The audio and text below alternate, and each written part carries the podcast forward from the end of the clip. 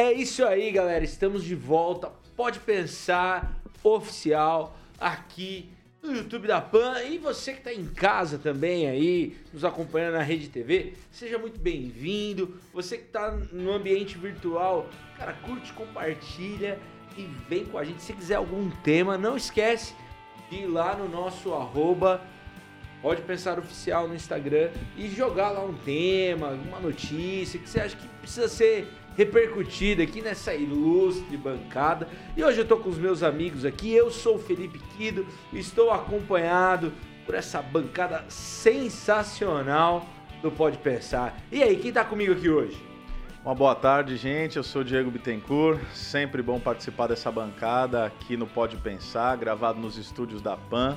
E a gente vai conversar sobre bastante coisa que tem acontecido essa semana, repercutir algumas notícias, bater um papo, uh, imaginando que isso possa ser uh, gerar uma reflexão e possa ser positivo aí para nossa audiência. Valeu. Muito bom, gente. Rodrigo Dalla Costa, muito bom estar aqui com você.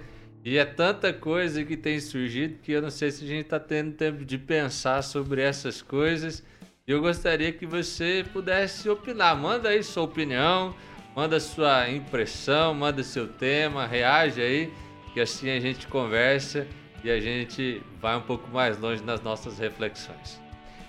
Boa tarde, gente. Mais uma vez aqui, a convite dessa bancada, um privilégio participar com vocês. Eu sou a Monique Ojeda, sou advogada.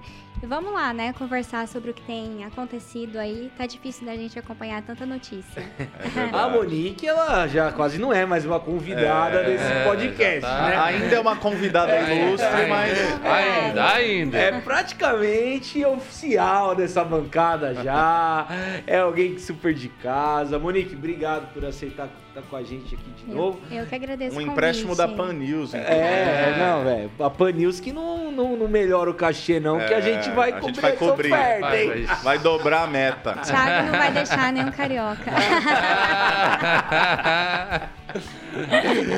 Muito bom. Hoje o desafio para nós é, é, girar sobre algumas notícias aí que, que tem entrado nas nossas timelines, e, e a gente está sendo afetado por várias delas. E aqui em Maringá, especificamente, a gente viveu nas últimas semanas um caso onde uma, uma menina, é, por não concordar com, com o uso do banheiro feminino compartilhado com trans e tal, ela acabou apanhando na saída da escola. A pessoa se sentiu ofendida pela pela, pela opção que ela tomou de não, não, não aceitar né, esse compartilhamento. E a pessoa trans foi lá e agrediu ela e, e, e junto com mais uma amiga, né? Então hoje esse é o nível de, de, de, de problemática que tem invadido o, a nossa vida comum, as nossas cidades. E tenho certeza que aí onde você está, você já tem também lidado com, com coisas assim, né? Mas e aí, meus amigos, que que que, que esse tipo de notícia, de fato, gera no seu coração, na sua mente? Porque a sensação é que a gente está no mundo, no mundo invertido, no mundo doido aí, né? O que, que vocês, como que vocês receberam essas informações aí? Penso que tem sido difícil, sim, porque hoje tudo é questionável, né? Tudo, você não tem mais uma uma, uma situação que ela está estabelecida e aquilo não se move. E hoje até a questão dos banheiros se tornou algo de foro íntimo em que as pessoas elas começam a discutir sobre isso. E eu vejo assim que há um grande mal-estar com tudo isso da maior parte da, da população. Né? No caso ali da escola aqui em Maringá, até houve uma votação e, e o caso do menino né, trans usar o banheiro feminino foi, foi colocado como que com negativa. E aí, após esse levante dessa garota que levantou essa discussão, aí ele vai para bater nela, né? Então acho que é, até onde a gente se submete às convenções sociais e, e, e, e obedece elas. É claro que a gente deve fazer a reflexão e a gente está aqui para fazer essa reflexão. Agora, eu não posso, através da violência pessoal contra uma garota, impor a minha vontade sobre a vontade social. Eu acho que é muita incoerência, né? E uma coisa que também me chamou o fato, a atenção, é que não houve uma, pelo menos até onde eu me informei, não houve uma responsabilização pela tomada de decisão por parte da direção da escola. Foi lançado para os alunos hum. tomar, para os menores tomarem uma decisão a respeito daquilo que aconteceria na escola. Eu não vejo como isso poderia ter um bom resultado. É o famoso lavar fato, as mãos, né? É, e de fato isso acabou acontecendo, né? Lamentável, mas eu acho que também não, chama, não chamou atenção para algo que talvez seja uma visão majoritária da nossa sociedade de que essas minorias elas fazem muito barulho e não que eu seja contra elas em total espécie, mas que é uma minoria e deve ser tratada eu acho que dessa maneira e não que eles se imponham a sua vontade sobre o todo. Diegão, e aí, cara? Como então, que isso te, te, interpela, te afeta? É, não, de, de, fato existe uma complexidade aí, né? Existe a complexidade da menina que se levantou, existe a complexidade da escola, existe a complexidade dos alunos que tomaram uma decisão e essa decisão parece não ter sido respeitada. Existe a complexidade do sujeito que, ah, com todo respeito às suas ponderações, questões filosóficas, ele não se percebe como aquilo que os outros veem, ele se percebe dentro de um corpo que não o representa e eu eu tenho as minhas prerrogativas também, as quais é, não são de concordância ah, com esse fato, mas é claro que para um convívio em sociedade nós temos que respeitar as diferenças e lidar harmoniosamente com isso. E aí é que eu acho que é o grande ponto, porque embora existam várias complexidades, como eu falei, ah, se nós estamos falando de uma convivência harmoniosa, não faz sentido que uma pessoa agrida a outra porque protegia aquilo que o Rodrigo falou, que é uma convenção social, que é aquilo que foi admitido, que é aquilo que foi votado. Então eu acho que está tudo muito errado, muito errado nessa história. É, eu sou pai, eu tenho dois filhos meninos.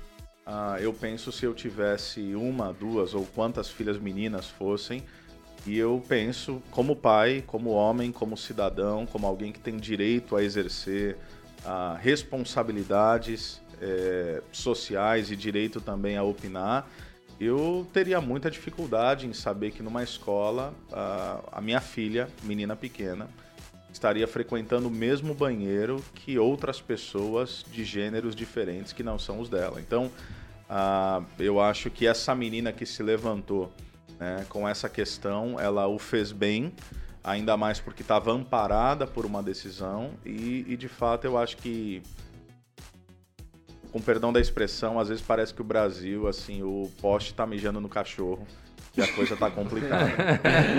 é, não tá fácil, não tá fácil.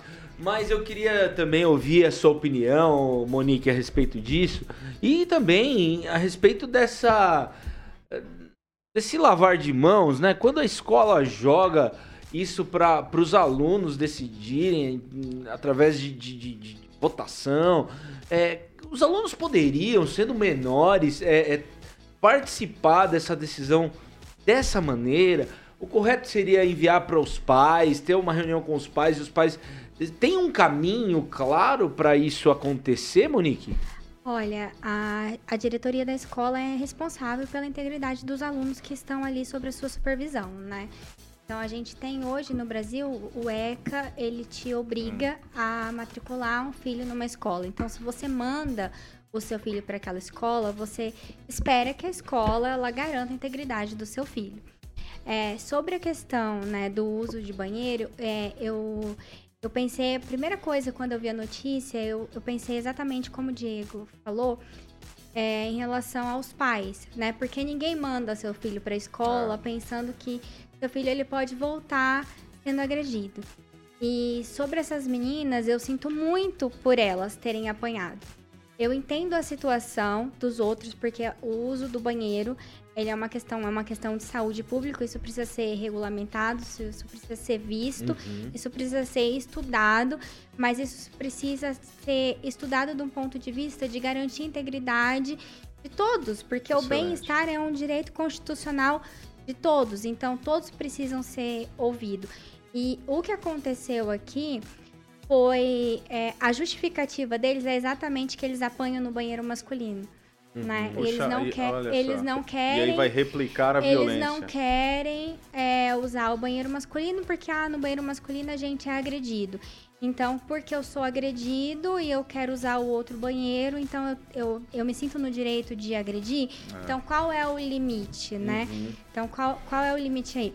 Então, eu acho que isso trouxe uma visibilidade muito ruim para a cidade de Maringá.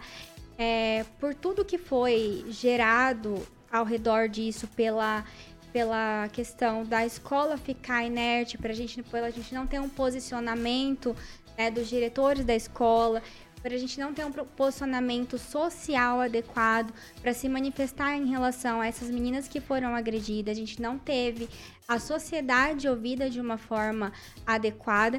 E logo em seguida a gente teve ali, né, pelo. Eu vou até conferir o nome do vereador aqui. Vereador Rafael Rosa. Ele propôs um projeto de lei de forma imediata para regulamentar esse uso do banheiro público, né? Que seria um banheiro público unissex não só na escola, mas em todo o. o em qualquer Estabelecimentos públicos, Pu- né? É, estabelecimento público. Isso sem ouvir a sociedade e para ser votado de urgência. Então, assim, Hum. você olha um projeto de lei, você fica pensando assim, isso é realmente para proteger a integridade de alguém ou é para gerar visibilidade para si, porque é um É. momento- uma- o assunto gerou visibilidade na pauta social e nacional, né? Teve É. uma repercussão nacional muito grande. E você sabe, doutora, que é, você falando agora sobre essa questão de projeto de lei, é, vocês que são de Maringá talvez saibam informar melhor, mas eu fiz parte de um, de um processo há nove anos atrás, processo de discussão juntamente com a sociedade civil organizada, algo que veio de cima, e era a CONAI. Acho que eu já falei sobre isso aqui. Então, é o Congresso Nacional de Educação. E na CONAI, tá? Então, para o Brasil inteiro, lá em Brasília, foi rechaçado. Aqui eu não estou validando ou recriminando, enfim, eu estou lidando com fatos. Foi rechaçado e extirpado qualquer terminologia de gênero a partir do Congresso Nacional da Educação, para, ou, é, Conferência Nacional da Educação, na verdade, para que nenhuma escola no Brasil tivesse essas questões, inclusive o chamado banheiro trans para menores de idade.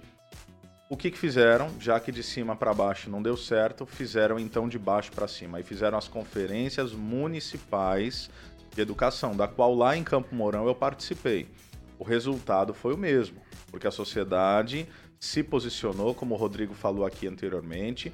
Existe sim, e todos têm direito, né? Aliás, o nome do podcast é esse: todos têm direito a pensar, a verbalizar suas opiniões, a protestar. Mas quando há uma concepção de uma maioria que vai dizer o seguinte: olha, não é. Esse desejo não é o desejo da sociedade, não reflete o desejo de pais, não, de- não reflete o desejo de professores, de alunos. Isso foi votado. Lá em Campo Mourão também, projeto de lei, Câmara Municipal, lei para um decênio onde não teria banheiros dessa categoria e não teria as terminologias ah, identificáveis como a chamada teoria ou ideologia de gênero, seja qual a semântica que você melhor prefira. Eu tenho a profunda impressão que em Maringá não foi diferente, tá? Se assim for, tem que ver, inclusive, e aí não é o meu campo, é, é mais da senhora, mas vale é, verificar depois. Eu não sei nem se pode isso, tá? Porque é, já existe uma lei prévia, já existe um precedente que vai dizer, olha, isso foi votado, isso não haverá nas escolas. Então, eu não sei nem se a escola em Maringá ter aberto para a decisão dos alunos. Eu não sei nem se isso poderia ser feito. Então, eu acho que é objeto de discussão aí. Ô, Diego, mas sabe o que, que me incomoda em tudo isso? Ah. Me incomoda assim, cadê, cadê o pessoal? Aquele Mas a pessoal. gente é não, mas assim- tímido, cara. Não, mas eu falo A assim. é não, não, mas falo assim, ó, cadê aquele pessoal que defende a mulher? Ah, mas Que- é conveniência. Cadê, cadê essa galera? É, se, fosse um, se fosse um, um garoto É, que tivesse batida numa trans, é. ia, meu, ia pegar fogo. Não repercutiu esse caso. Foi é, por- muito é porque pouco. a ética foi da no- conveniência. Então, mas aí me incomoda a É. hipocrisia. Isso mostra pra mim que existe uma agenda e mostra que existe Sim. uma hipocrisia violenta que não tá nem aí pra mulher, que quer vencer a agenda e não tá preocupado com as pessoas. E isso me enoja, me enoja essas coisas, me enoja esse mundo que a gente vive, em que você tem toda hora o teu direito sendo negado, violado, onde você não quer que teu filho aprenda uma coisa na escola e você é obrigado a matricular e ele é obrigado a, a, a assistir aquele conteúdo mesmo que você não queira. E aí quando você vê o seu próprio direito sendo violado, as pessoas estão, ah, não, É, beleza. e, e você quer Normal. saber de mais uma coisa, Normal. diante dessa lógica da educação e essa temática que a gente está repercutindo aqui? Isso não foi de terceiros, não foi ninguém que me contou. Lá, e eu não acho que tenha sido diferente em vários lugares no Brasil, é, tô até com documentos que provam isso, talvez a gente vai, enfim, é, entrar Ministério Público e, e verificar, porque é um desejo da sociedade civil organizada. Ah, quando isso foi rechaçado, essas questões ideológicas, terminológicas e tudo mais, um professor da rede pública virou para mim e falou assim: vocês podem ter ganhado aqui na Câmara, na Câmara dos Vereadores, no caso, mas em sala de aula a autoridade sou eu. Você vai ver. Entendeu? É, é nesse nível a coisa. Não, mas E- aí- e, rolou, tá dentro das escolas. A gente acha que não tá, mas tá. Então, mas, é, entendeu? mas aí. A revelia da lei, inclusive. Então, mas aí por isso que eu acho que, que por exemplo, e- e- esse aluno ou aluna, como é que você quiser chamar aí, por que, que ele se vê nesse, nessa indignação de, de, de bater na garota ali? Porque ele, de certa forma, está entendendo que ele tem esse direito, que ele deveria ter esse sentido, direito. é, ele, é. ele se vê ali como um sujeito de que.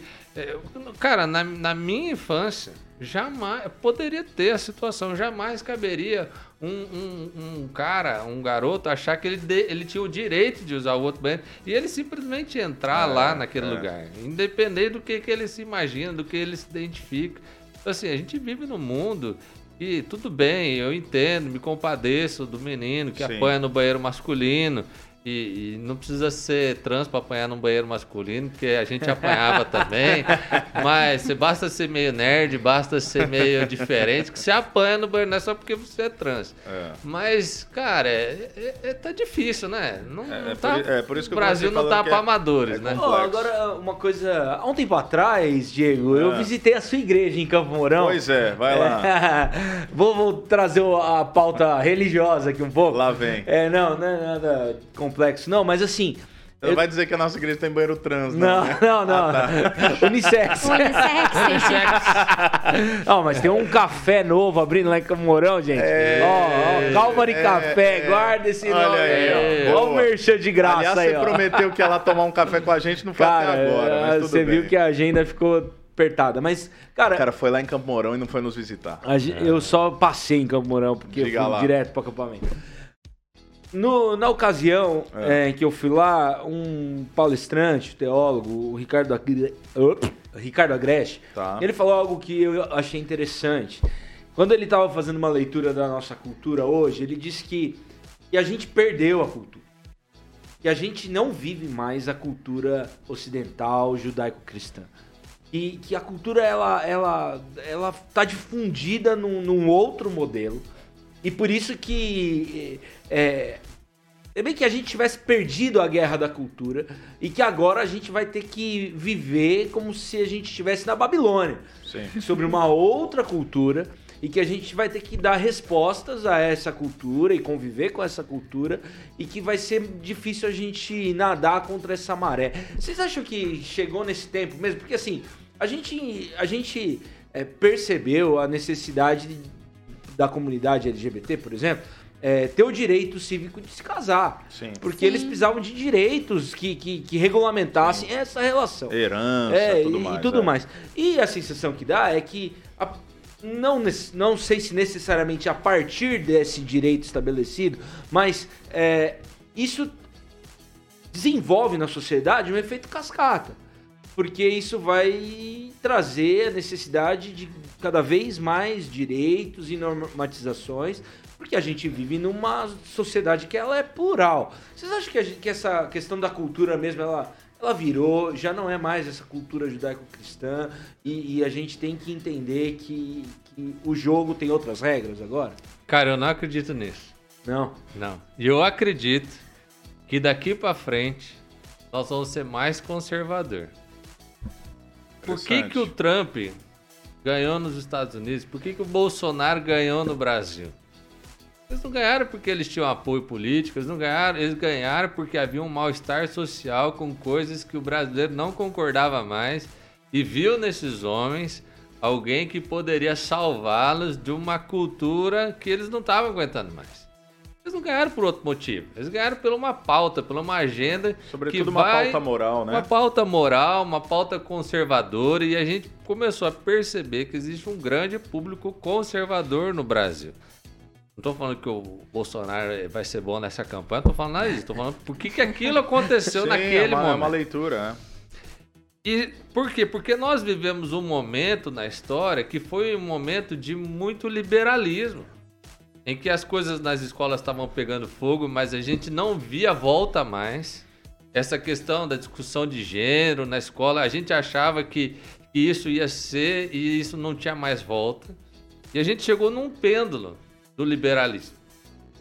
Só que quando chega num mal-estar que ofende o cidadão, isso tem uma reação. E a gente passou a ter uma reação e a gente hoje está num caminho para ser mais conservador. Aí você está falando de um liberalismo teológico, né? Eu tô falando do, do Ou um liberalismo moral, é. liberalismo Para o moral. pessoal não achar que a gente está confundindo com indo- liberalismo Não, econômico. então é. libera- liberalismo moral, em que começou várias coisas a circundar a, a cultura mesmo. Só que isso resvalou e hoje nós estamos voltando para um conservadorismo. É. Eu acredito, e as pesquisas estão dizendo, que os evangélicos vão ser maioria em 2033.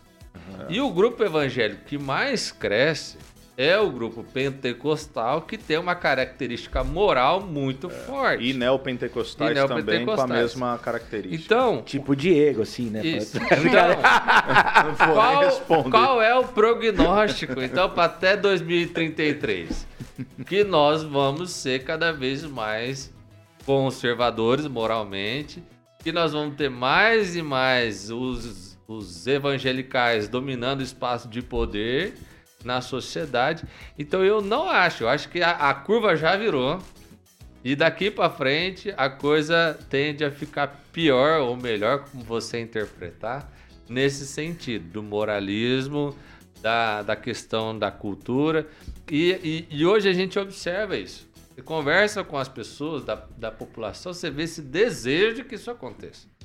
Você não vê que as pessoas estavam felizes. Lembra daquelas exposições de arte que, as, que os, at- os atores ficaram Nus, né? quase nus ou nus na frente de Ah, crianças? eu lembro. E aquilo lá, é, é- é o que nós estamos vivendo hoje é uma reação de tudo aquilo lá. Só que ainda nós estamos no- na metade do caminho. Acho que a gente não chegou, porque nós vamos caminhar para um momento que o conservadorismo moral vai ser tão ruim que talvez nós aqui vamos começar a reclamar Mas que a sociedade que se tornou já- muito conservadora. já vive muito extremos. A gente já tá numa sociedade totalmente polarizada. Então eu acho que a gente já vive, né? Quem se posicionou como conservador já tá extremamente de um lado. E quem se tá querendo ser liberal e quem vive uma outra realidade vive num polo totalmente oposto. Eu acho que o caminho é a gente aprender a conviver. Porque Sim, sim, respeito sim. e É. tolerância, por exemplo, um, um ambiente de escola é o primeiro ambiente onde você vai socializar, aprender a viver em comunidade com pessoas diferentes que não são da sua família. Uhum. Então você tem que aprender a lidar com gente que pensa diferente de você, você tem que apre- aprender a lidar com um amiguinho que você não gosta, né? Com aquela então, menina Monique, chata. mas já tá tendo gente É, hoje não. que não vai pra escola Exatamente. por conta disso. Mas aí é uma Que é o questão homeschooling, né? De, É. tolerância, né? Então, Porque nós assim, vamos ser qual mais- é o nosso limite de tolerância pra, pra gente conseguir a chegar num diálogo? Não, eu concordo com você, eu sou a favor da treta. Não, eu, não, Que assim, não, eu, eu acho, a, a Monique. treta é que dá honorário, Ô, ô, então Monique, briguem. Monique, eu acho que nós a estamos treta dá polarizados. honorários, a treta aumenta a demanda judicial. Ó, eu- É verdade. Briguem, é. briguem, briguem. Vamos incentivar a Capitalismo brincando. selvagem, Eu né? acho que nós. Eu não tô dizendo que nós não estamos polarizados, eu não tô dizendo que não existe isso. Mas eu acho que nós vamos. E eu também não concordo em ser polarizado, mas eu, eu, eu prego para que as pessoas se entendam. Para que É. haja perdão, reconciliação. Eu, o que eu tô dizendo, o que eu tô dizendo não é o que eu quero, é o que eu enxergo que vai acontecer. E eu acho que nós vamos ser ainda mais polarizado, ainda Ai. mais. nós Nossa, vamos- nós- Deus que me livre. nós vamos entrar. Ó, É, mas- se as coisas continuarem da, do- da forma como elas estão co- acontecendo e como tem acontecido na história, nós vamos chegar num momento em que isso vai ser insuportável. Porque hoje você tem as crianças que já não vão ir para a escola. Você, você foi obrigado a conviver com alguém. Uhum. Daqui 20, 30 anos, vai ter gente que não conviveu. Não, e o é. pior, né, que se essa lógica der certo, você vai estender isso para outros níveis de formação, né? Não vai ser só do ensino infantil, básico, básico fundamental, fundamental é. né? Não, em então, todos os ambientes. Então, o que, o que vai ser de, desse, desse caos? Agora, uma coisa que eu penso que a gente precisa é, fazer uma boa leitura da história que a gente vê pelo retrovisor é que essa lógica do conservadorismo americano ela durou quatro anos, né? Tanto é que a escolha é, do, na outra eleição foi de uma pessoa mais a centro, né? Não foi uma. Não foi é, o reflexo do Mais ou menos, extremo, mais né? ou menos. E eu ouso. Então, é, depende, porque isso foi o que aconteceu com Macron também na Argentina. Só que semana passada, os argentinos, inclusive de esquerda, estão dizendo que esse é o pior governo da Argentina. A, a inflação vai bater 100%. Não tem papel higiênico. A Venezuela tá ali na esquina. O então iPhone vai, vai custar um milhão de pesos. Uau, é, eu vi essa notícia. Então, em certo sentido, é uma reflexão importante do Rodrigo, porque, ok, ah, tentamos uma via mais conservadora no, nos Estados Unidos e na Argentina, embora eh, tem que querer corrigi-lo, mas já o fazendo, não durou só quatro anos não, porque lá é um pendular entre democratas e é. republicanos. Mas uhum. esse, aquilo que alguns vão chamar de ultraconservadorismo do Trump, que eu nem sei se essa é a nomenclatura correta, ok, ele perdeu, ah, muito provavelmente ele vai voltar. É, então, muito é, provavelmente é, ele vai voltar, porque viram que o Biden é um fracasso. Cara, eu vejo uma tendência no mundo hoje de um conservadorismo.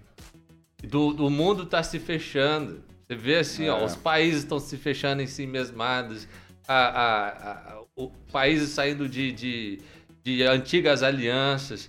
É. Cara, isso é um momento do mundo Meu amigo, que tá vai ser interessante ver as próximas semanas e meses o que vai acontecer na Europa. É. Exatamente. Abastecimento de gás. O pessoal tá falando aqui da Amazônia, mas eles estão falando de termoelétrica lá. Uhum. Uhum. Eles estão reacendendo discussões que a gente já não via mais e estão desmatando mesmo e estão fazendo aquilo que eles acham necessário para que não haja um caos. Porque se é verdade que por um momento nós achamos que o, o, Vladimir Putin ia acabar com a Ucrânia rapidamente, isso não aconteceu, e isso demonstra um certo ou aparente enfraquecimento daquele que é o segundo maior exército do mundo. Por outro lado, o camarada é, foi alta cúpula do KGB. Acho é camarada mesmo. É, ele, ele, não é bobo. Ele não é bobo. É. Então ele está cortando abastecimento, ele está sufocando. A Ucrânia já não plantou, entendeu? A, a, colheita do ano que vem vai ser muito prejudicada. Então, esse, essa leitura geopolítica, geoeconômica daqui para o ano que vem é interessantíssima. O que traz impacto para o mundo inteiro, porque assim, o nosso trigo, 80% vem de lá e é, muitas outras coisas. É. A gente está com falta de fertilizante, de semente. É. Então, assim, os Fertilizante insumos... ainda não, que aí o pessoal gostando ou não, mas Bolsonaro conver, conversou com o Putin e o Putin falou. É, é, tá nas notícias. Ele falou: não, não vai Ô, faltar. Você quer falar de agronegócio? A gente tem uma empreendedora do agrobusiness aqui você também. Você não sabia, velho? Ah, ah, Diegão, você tá de é brincadeira. Tá faltando. Tipo, vai vir pela não China. por conta da Rússia, tá, né? Tá, tá. Já é, tá? Agora tá melhor porque Potássio, abriram outras, outras fontes aí de reabastecimento. É, achei a China é complicada, China. né, cara? Os caras suspenderam o pagamento. Ó, suspenderam o pagamento eletrônico na, na Rússia. Né? Mastercard e Visa saíram de lá. É. A, a China tá ganhando muito dinheiro. É, só que você sabe que a bolsa lá, que mais véio. cresceu foi a da Rússia, né? Porque você viu Cara, o esquema que ele fez? Falou, não, não pode tirar daqui, só pode comprar ações. Pum, subiu. Tá uma loucura, enfim. Cara, a gente é, já tá. Não existe, não existe gente besta nesse Não mundo. existe, não existe. É, cara, mas assim. É mas você falou é... numa perspectiva teológica, né? Se, tem, tem um minutinho tem, sobre isso? Lógico. Tá. Tem um teólogo chamado Niebuhr, ele vai falar que nós vivemos diferentes estações. E para ficar bem pedagógico, ele usa as expressões primavera, verão, outono e inverno. Uhum. Quando, quando o Ricardo fala do que ele fala, e você sabe, né? O Ricardo é um, é um mestre pessoal, um amigo querido. É, eu acho que ele está fazendo uma leitura mais norte-americana, tá? Ou seja, Europa, continente pós-cristão, Estados Unidos profundamente secularizado, ou seja, lá se não é inverno é um outono. É, mas eu acho, eu tenho a tendência de concordar com o Rodrigo em pensar que aqui a gente está no verão. Tá. Tá? Sim. Eu não estou dizendo que esse crescimento avassalador do evangelicalismo e protestantismo brasileiro ele é de todo bom, porque eu não acho que é. Mas fato é que esse número tem crescido e isso tem implicações sociais, políticas, Sim. econômicas. Interessante. É, é importante a gente é, discutir um pouco o viés nessa perspectiva, porque aqui a gente precisa deixar claro que nós somos contra qualquer expressão de violência. Claro. Claro. né? A gente não é a favor a violência contra o homossexual, a violência contra a mulher. Seja física, né, psicológica, de qualquer qualquer que seja, né? Então, assim, é, a gente, a gente na- nessa perspectiva de poder pensar e poder olhar para todos os, os lados e fazer as críticas, ah, uma coisa que precisa ficar muito clara é que nós precisamos agir de maneira contrária a qualquer expressão que seja violenta. É esse lance de, de, de requerer a força os seus direitos. Cara, ele é, ele é contrário, assim, à, à lógica do amor, à lógica do bem, à lógica do evangelho, né? Então, você que, que governa a sua casa, você que tem aí o ambiente onde, onde você tem o seu raio de influência, exerça de maneira positiva, pacífica, né? Não, não permita que, que, que a violência, mesmo a gente vendo uma sociedade extremamente polarizada, que ela seja o, o recurso mais rápido para resolver problemas. A gente tem visto isso como marca dessa sociedade e a violência tem sido uma opção muito rápida, né, para as pessoas. E isso é uma coisa que me preocupa, me preocupa muito, porque a gente O vai pessoal ter tá aí no- adoecido, né? A impressão, é, a impressão é que a gente vive uma sociedade adoecida. Eu acho que é, os efeitos pós-pandêmicos eles estão aí.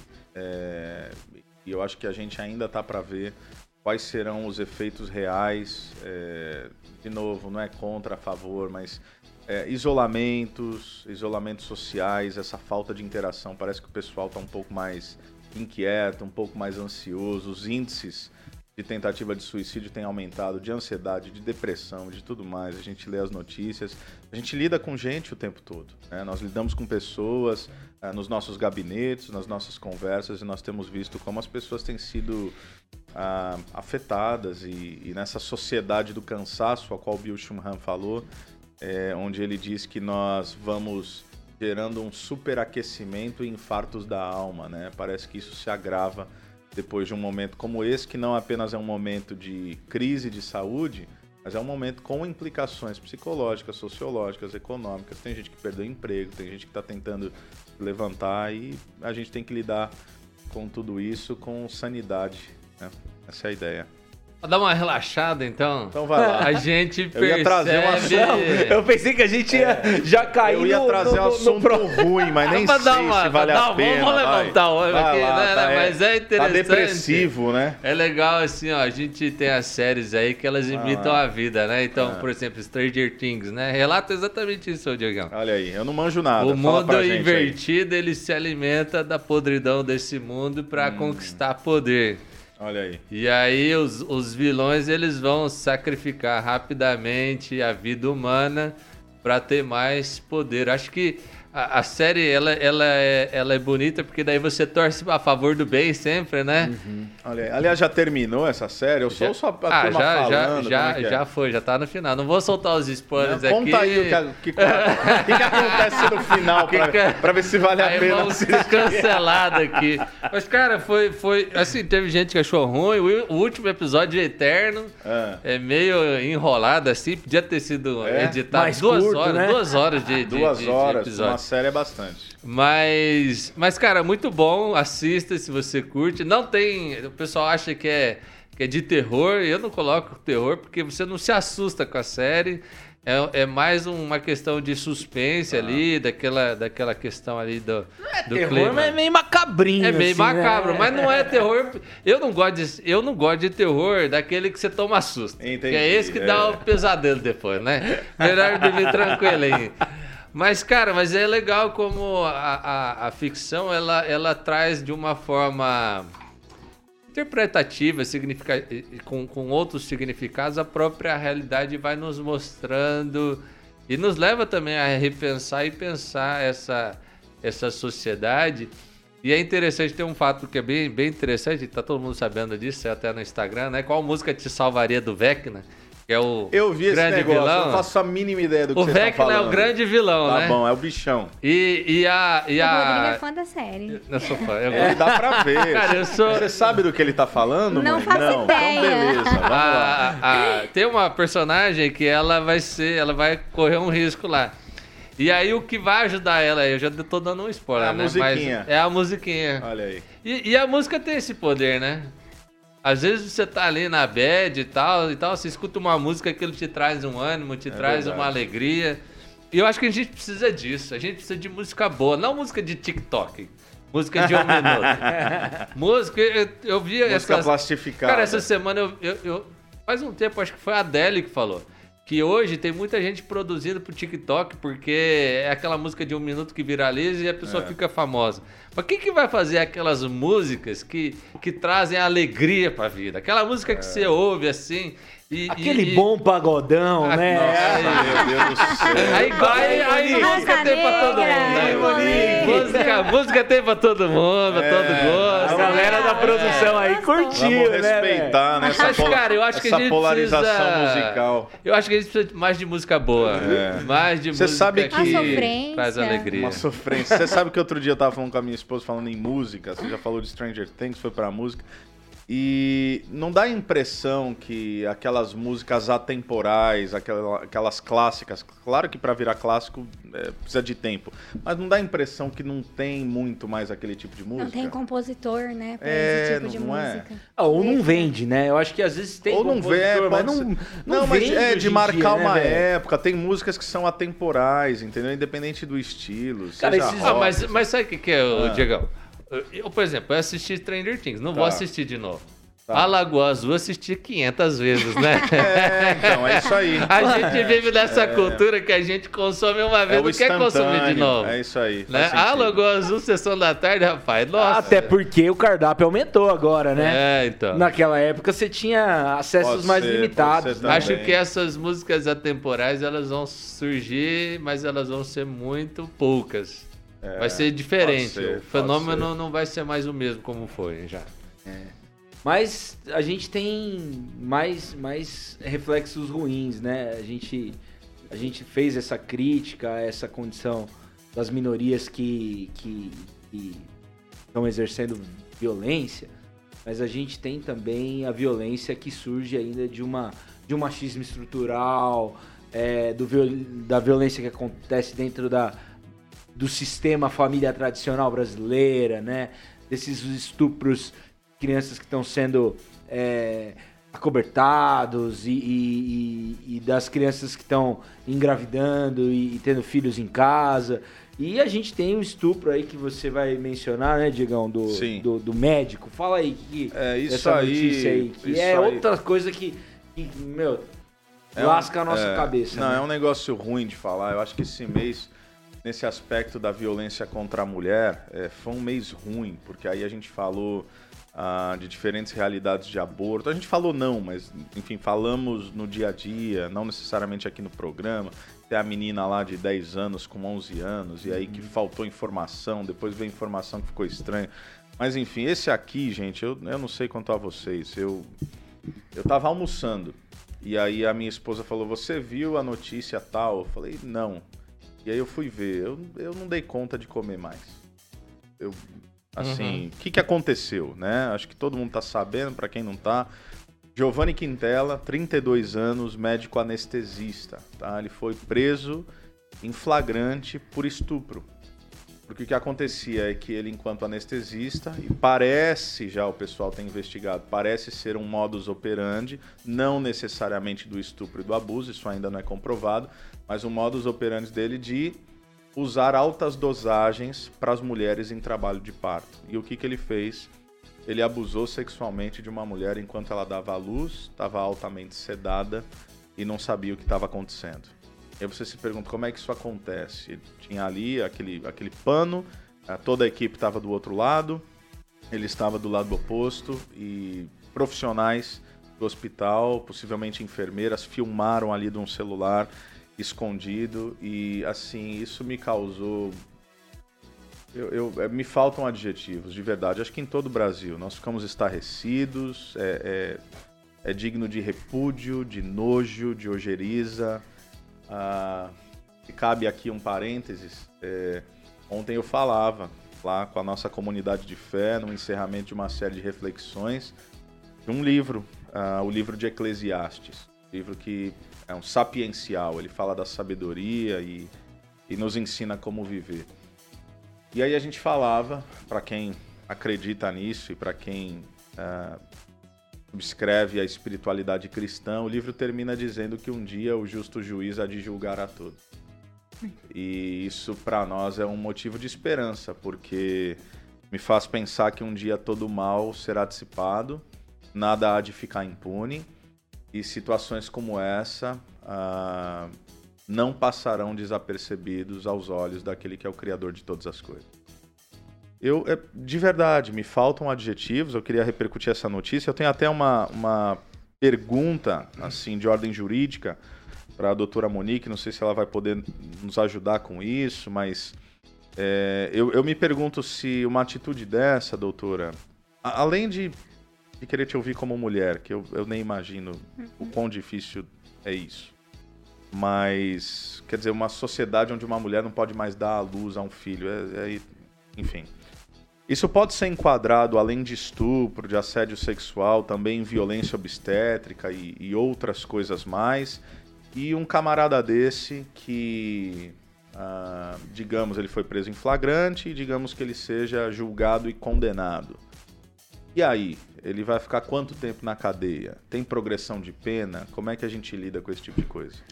Aí vai depender da, da forma que ele for julgado e os crimes que ele forem enquadrados, né?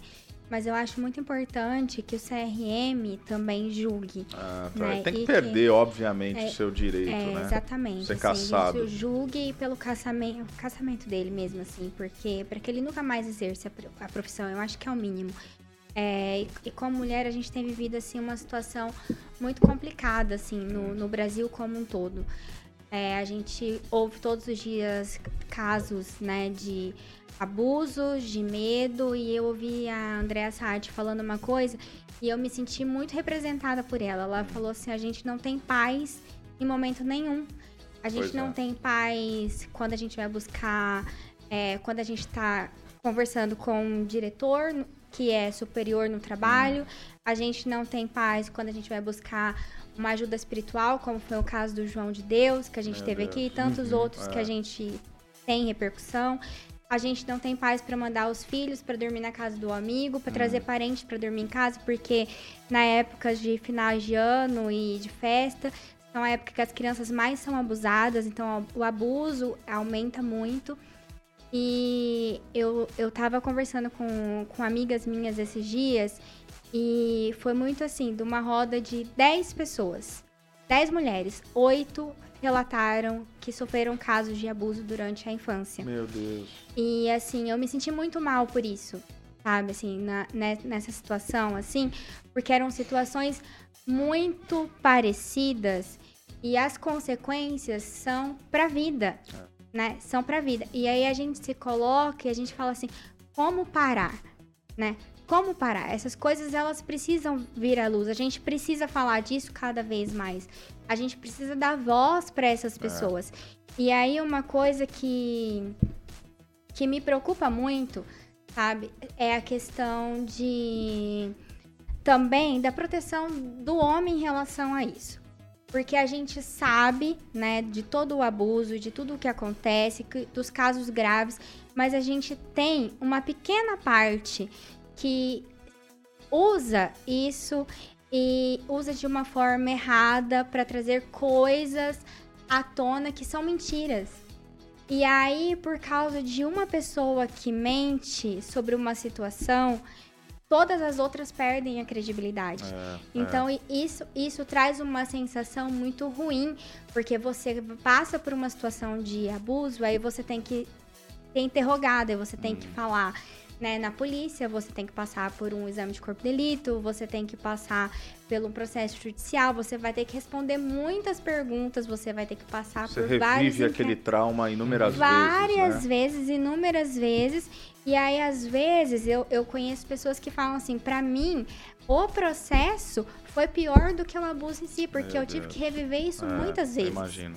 E aí você tem aquela sensação de impunidade, mesmo que a pessoa ela ah, vai, vai cumprir a pena, não é pra sempre. Então fica impune pra sempre. É, e assim, e, e essa é uma pergunta também. é, Quanto tempo? Eu sei que depende de muito, mas muita coisa, o processo e tal, mas qual é o máximo que um sujeito desse pode ficar preso por esse crime? Ah, que eu não sei se é Bárbaro, tipificado né? como Sei lá. hediondo, é, porque pra mim é hediondo, mas não sei se a lei diz que é hediondo. É, eu não sei como que foi classificado, Ah. né? A gente teria que ter acesso Tá, aí à entendi. denúncia dele pra gente ver Mas a não fica classificação muito do- tempo, né, do- do doutor? Esse é que é o negócio. É, depende da progressão. É, o cara não depende- vai ficar, não vai ficar 10 anos, 15 anos, não fica.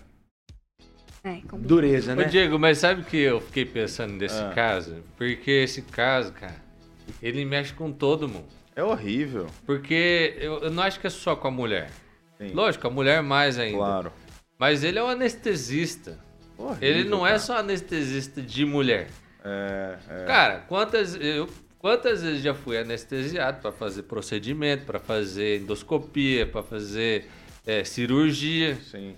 É lança E, cara, suspeita esse, sobre esse todo um. fato, a gente, eu tava até conversando com um grupo de amigos, cara. A gente ficou assim, meu, nós não sabemos mais o que, que o que, que acontece. aconteceu com a gente. É doideira. É Então doideira. é um caso que eu acho que.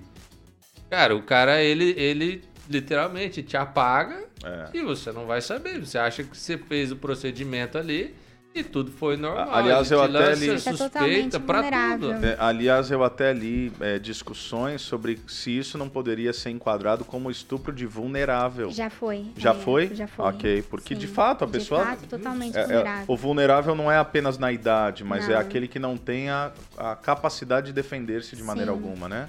Você vê, Então, assim- essas coisas, elas fazem a gente é, abrir os nossos olhos mesmo pra gente criticar e pra gente protestar e pra gente militar dentro da nossa zona de conforto. Porque hoje o que eu percebo é que essa polarização política tem feito a gente perder a condição de criticar a nossa situação. Porque a gente sai de uma violência é, cometida por um trans e chega num macho escroto. Uhum. Assim, numa roda de conversa como nós estamos aqui agora, né?